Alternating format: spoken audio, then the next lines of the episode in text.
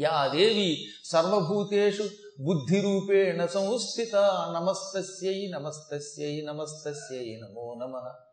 ఆ తల్లి మన శరీరంలో బుద్ధి అనే రూపంలో ఉన్నది. అంటే ఆలోచన శక్తి. ఆలోచన సక్రమంగా ఉంటే ఏ పనన్నా చేయగలుగుతాం. ఆలోచన అన్నిటికీ మూలం కదా. ఉపన్యాసం చెప్పాలంటే స్ఫురణ కావాలి. మీరు ఒక వ్యాపారం చేయాలంటే స్ఫురణ కావాలి. ఆఖరికి కారు డ్రైవ్ చేయాలంటే ఆ డ్రైవర్కి ఒక స్ఫురణ ఉంది కాబట్టి టక్కన బ్రేక్ అయ్యి అంటుంది ఎవరు? బుద్ధి. లేకపోతే ఆయన బ్రేక్ వేయడం మానేసి కూర్చుంటే జీవితమే బ్రేక్. కాబట్టి కాలు కింద పెట్టాలన్నా కాలు పైకి తీయాలన్నా గేర్ వేయాలన్నా డ్రైవర్ని రక్షిస్తున్నది బుద్ధి. ఇలా ఏ పని చేస్తున్నా బుద్ధిని ప్రచోదనము చేసేటటువంటి ఒక శక్తి ఉన్నది. ఆ తల్లి అమ్మే. అందుకే ఏ దేవి అందరిలో బుద్ధి రూపంలో ఉండి వాళ్ళని సక్రమంగా జీవించేటట్టు నడుపుతున్నదో ఆ తల్లి కొరకు నమస్కారం. యాదేవి సర్వభూతేషు విద్యారూపేణ సంస్థిత. నమస్తస్యై నమస్తస్యై నమస్తస్యై నమో నమ. ఏ దేవి సమస్త ప్రాణులలో జ్ఞానము రూపంలో ఉన్నదో విద్య అంటే జ్ఞానము. జ్ఞానం లేకపోతే కష్టం. కొంచెం తెలివితేటలున్నా ఈ తెలివితేటల్ని బాగా చక్కగా మథించి తనకి తన కుటుంబానికి ప్రపంచానికి ఉపయోగపడేలా చేసేటటువంటి జ్ఞానం కావాలి. ఆ జ్ఞానం గొప్ప సంపద.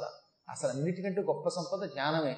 అందుకే శ్రీ సూక్తంలో ధనమింద్రో బృహస్పతిర్ వరుణం ధనమస్మృతే మనకు రోజు శ్రీ సూక్తంలో ఉత్తర పీఠికలో చెప్పట్లేదు వరసగా ధనమగ్నిర్ధనం వాయుర్ధనం సూర్యో ధనం వసు ధనమింద్రో బృహస్పతిర్ వరుణం ధనమస్మృతే అందులో ధనం అంటే ఏమిటి? బృహస్పతి ధనం. బృహస్పతి అనేవాడే మీకు పెద్ద డబ్బు. బృహస్పతి అంటే తెలివితేటలు. మీ జ్ఞానమే మీ పెట్టుబడి ఇదే మీ డబ్బురా అని చెప్పారు. వారికి ఇచ్చాడా నీ తెలివితేటలతో డబ్బు సంపాదించుకోరా అని చెబుతోంది రోజు లక్ష్మీదేవి మీకు. మనం చదువుతున్నాం మనం పట్టించుకోవట్లేదు కానీ. ధనమింద్ర. తూర్పు దిక్కునున్న ప్రాంతాలని జాగ్రత్తగా చూసుకో. తూర్పు వైపు ఉన్నటువంటి ఏ ఏ పదార్థాలు ఉన్నాయో కొండలు ఉన్నాయో ఆ వైపు ఉన్నటువంటి భూములు ఎలా పండించాలో తెలుసుకో. భూములు ఏమోలు ఉన్నాయో తెలుసుకోవడమే ఇంద్రుడంటే.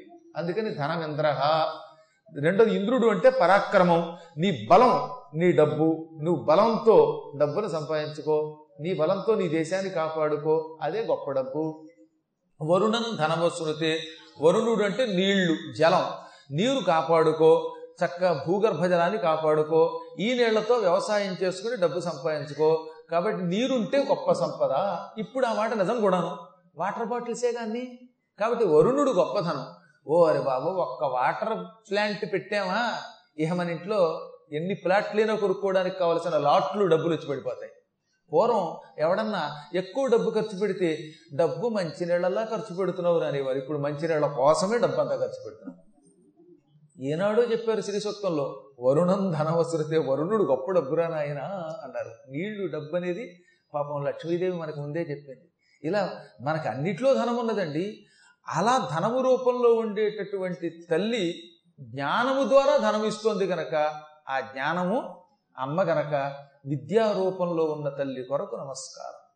ఈ విధంగా అమ్మవారిని అనేక విధములుగా ప్రార్థించారు. మనుషులు సిగ్గుండాలి. లజ్జారూపేణ సంస్థిత ఎవరన్నా పొగిడినప్పుడు అవునండో అంత గొప్పవాడిని నేను రొమ్ము విరుచుకోకుండా కొంచెం సిగ్గుపడాలట. అంతా గురువు గారి కటాక్షం అండి.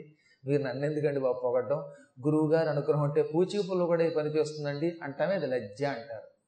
అంటే వినయముగా తన గొప్పతనాన్ని కాకుండా ఇతరులకు ఇవ్వడం గురువులకు ఇవ్వడం దీనికి లజ్జ ఇది చాలా గొప్ప బుద్ధి అట. అమ్మవారు ఇలా తనను పొగిడినటువంటి వాళ్ళు సిగ్గుపడితే ఎవరన్నా పొగిడినప్పుడు సిగ్గుతో అభినయిస్తే వాళ్ళ రూపంలో ఉంటుందిట. అంటే పొగిడినప్పుడు ఎప్పుడు రెచ్చిపోకూడదని తెలుస్తుంది కదా మీకు కూడా? అవును గురువుగారు మీరు చెప్పింది నిజమే. నేను తప్ప ఎవరి పని చేస్తున్నారు? అని అన్నావా? ఇక అప్పుడు అమ్మ మన శరీరంలో లజ్జా రూపంలో ఉండదు. వేరే రూపంలో ఉంటుంది. అందువల్ల ఎప్పుడు సాధ్యమైనంత వరకు జ్ఞానులు ఎప్పుడు ఏం చేస్తారనమాట ఎంత గొప్పవాడైనా సరే అవతలవాడు స్థుతిస్తే ఇదంతా పరమాత్మకు చెందుతుంది. ఆ పరమాత్మ అనుగ్రహంతో నేను ఈ పని చేయగలుగుతాను ఇదంతా దేవతా కటాక్షం గురు కటాక్షం అని మన శక్తిని దేవతల మీదకి గెంటాలట. మీరంతా అటువంటి వాళ్ళే కదా నేను చూస్తూనే ఉన్నాను కదా. ఎవరన్నా పొగిడాం అనుకోండి పాపం మీలో గుంటూరు వాళ్ళంతా అటువంటి వాళ్ళే. ఎక్కడో ఉంటారు కొంతమంది కుళ్ళిపోయిన గోంగూర కానీ ఎక్కువ మంది ఘాటు గోంగూర పవిత్రమైన గోంగూర మంచి పొల్ల గోంగూర లాంటి వాళ్ళు. అది పుల్ల గోంగూర కాదు పుల్ల వికసించిన గోంగూర అన్నా నేను. గోంగూర అంటే ఇక్కడ గుంటూరు అంటే. ఎక్కువ మంది ఆధ్యాత్మికవేత్తలు మంచి సాహిత్యవేత్తలు జ్ఞానులు మహాత్ములు దాతలకి నిలయంట గుంటూరు అందువల్ల వీళ్ళలో ఎవరైనా పొగిడామనుకో వాళ్ళు పాపం సిగ్గుపడుతూ ఉంటారు. పురుష పురుష అన్నట్టుగా. అబ్బే మేమేం చేస్తున్నామండి? అంత మా గురువు గారు చేస్తున్నారండి మా దేవుడు చేస్తున్నాడండి అన్నారట. చూస్తాను ఈ రోజు నుంచి. ఎవరన్నా ఒక్కొక్కడిని ఒక్కొక్కడిని పిలిచి ఇక మిమ్మల్ని ఇంద్రుడు చంద్రుడు అంటాను. అన్నప్పుడు వాళ్ళు ఎలా స్పందిస్తారో చూసి వాళ్ళల్లో అమ్మ లజ్జారూపంలో ఉందా లేదా అని తెలుసుకుంటాను ఇప్పుడు ముందే అడ్వాన్స్గా చెప్పేశాను కనుక మీరు అలాగే చేస్తారు అనుకోండి కానీ మొత్తం మీద ఏది ఏమైనప్పటికీ స్తోత్రమునకు పొంగకుండా ఉండటం లజ్జ. లేదా అలాగే సహజంగా ఆడవాళ్ళలో పూర్వం సిగ్గును ఒకటి ఉండేది కదండి. పెళ్ళి చూపుల్లో ఏంటో కానీ లేడీస్ అలా తలకే వంచుకుని చూసేవారు. నిజానికి వాడిని చూడాలని ఉంటుంది ఇలా చూసేవారు. ఇవంతా ఈ పక్కన ఉన్నటువంటి పాత పొడుచులను అడిగితే ఇప్పుడు పొడుచులు అనకూడదుగా మరి వీళ్ళని అడిగితే మా పెళ్ళిలో కూడా మేము అలాగే చూసామండి. ఆయన అలా వచ్చాడండి లో చూసేవాళ్ళం అండి ఇంతలో మా వాళ్ళు వచ్చేవారండి తలకే ఉంచుకునేవాళ్ళం అండి అనేవారు. పాపం అలా సిగ్గుపడేవారు. ఇలా స్త్రీలలో సహజంగా ఉండే సిగ్గు కూడా మళ్ళీ అమ్మేయటం ఇంక ఇదే కాకుండా గొప్ప శక్తి ఉండి కూడా సహనం ఉంటే దానిని కూడా లజ్జ అంటారు. ఇటువంటి లజ్జారూపంలో ఏ దేవి అందరిలో ఉంటున్నదో అటువంటి తల్లి కొరకు నమస్కారం. అని దేవతలు భక్తితో అమ్మని నమస్తస్యై నమస్తస్యై నమస్తస్యై నమో నమ అని స్తోత్రం చేశారు. అలా చెయ్యగానే వెంటనే అక్కడికి పార్వతీదేవి వచ్చిందని చెప్పాను ఇందాక ఇదంతా అమ్మవారు ఎదురుగుండా పెట్టుకు చేస్తున్నారు పార్వతి తెల్లబోయి ఎవరినర్రా? మీరు ఇంత అక్కడి నుంచి స్తోత్రం చేస్తున్నారు? అని.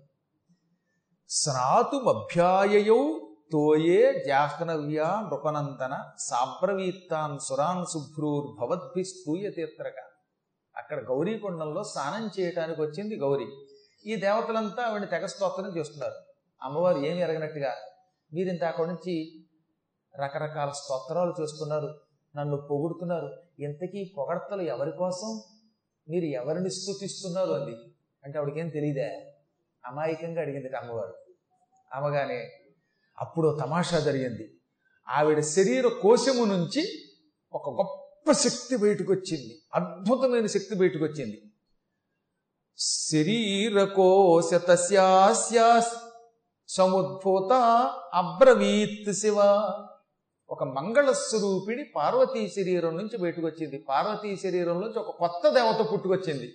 ఈ కొత్త దేవత బయటకు వచ్చి ఏముందో తెలుసా? వీళ్ళంతా ఇందాక నుంచి స్తోత్రం చేస్తున్నది నిన్ను కాదు నన్ను అన్నదట. అమ్మవారి శరీరంలోంచి ఒక ఆవిడ వచ్చిందండి ఒక దేవత. ఆ దేవత ఏమంది? ఆ స్తోత్రాలని నావి అన్నదట. ఈ శరీరము పైభాగం ఉన్నదే దీన్ని కోశము అంటారు. కోశము అంటే బాడీ. కోశం ఐదు. మొత్తం మన శరీరంలో ఐదు కోశములు ఉన్నాయి అన్నమయ కోశం మీరు అన్నం తింటున్నారుగా అన్నము చేత పోషింపబడేది. మీకు పైకి అన్నం కనపడుతోంది కానీ ఒక్కసారి దంతములలో పడి నవిలి లోపలికి వెళ్ళిన తర్వాత ఈ అన్నం ఏమవుతుందో మనం చూడగలుగుతాం. రోజు చూడలేం. రోజు ఎదురుగుండా మళ్ళీ ఎక్స్రే తీసుకుని చూడలేం కదా. ఈ అన్నం నవిలి లోపలికి వెళ్ళాక లోపలికి వెళ్ళి లోపల ఒక కోశం ఉంటుంది. గిలకొట్టబడుతుంది క్రమంగా జీర్ణం అవుతుంది రక్తంగా మారుతుంది. కొంత పిప్పి చెత్త ఉంటుంది. అది మల పదార్థంగా కిందకి దిగిపోతుంది. మిగతాది శరీరంలో కొంత రక్తంగా కొంత చీముగా కొన్ని రకరకాలైనటువంటి రసాలుగా మారుతుంది. ఇలా ఈ అన్నమయ శరీరంతో మన శరీరం బతుకుతున్నది. కాబట్టి కోశాల్లో మొదటిది అన్నమయం రెండోది ఏమిటి ప్రాణమయం. మన శరీరంలో ప్రాణం ఉన్నది ఇదంటూ లేకపోతే మన ప్రాణం నిలబడదు. ప్రాణాలు లోపల మొత్తం శరీరంలో కింద గోరు నుంచి నెత్తి దాకా ఉన్నది. ప్రాణం పోయేటప్పుడు ఈ శరీరం అలా చచ్చుబడిపోయి ప్రాణం పైకి వస్తుందన్నమాట మొత్తం పంచప్రాణాలు పైకి లాక్కొచ్చే శక్తి భీష్ముడి లాంటి వాళ్ళకు ఉన్నది. ఈ ప్రాణము ఆయా అవయవాల్లో ఉంటే ఆ అవయవాలు చచ్చుపడకుండా ఉంటాయి.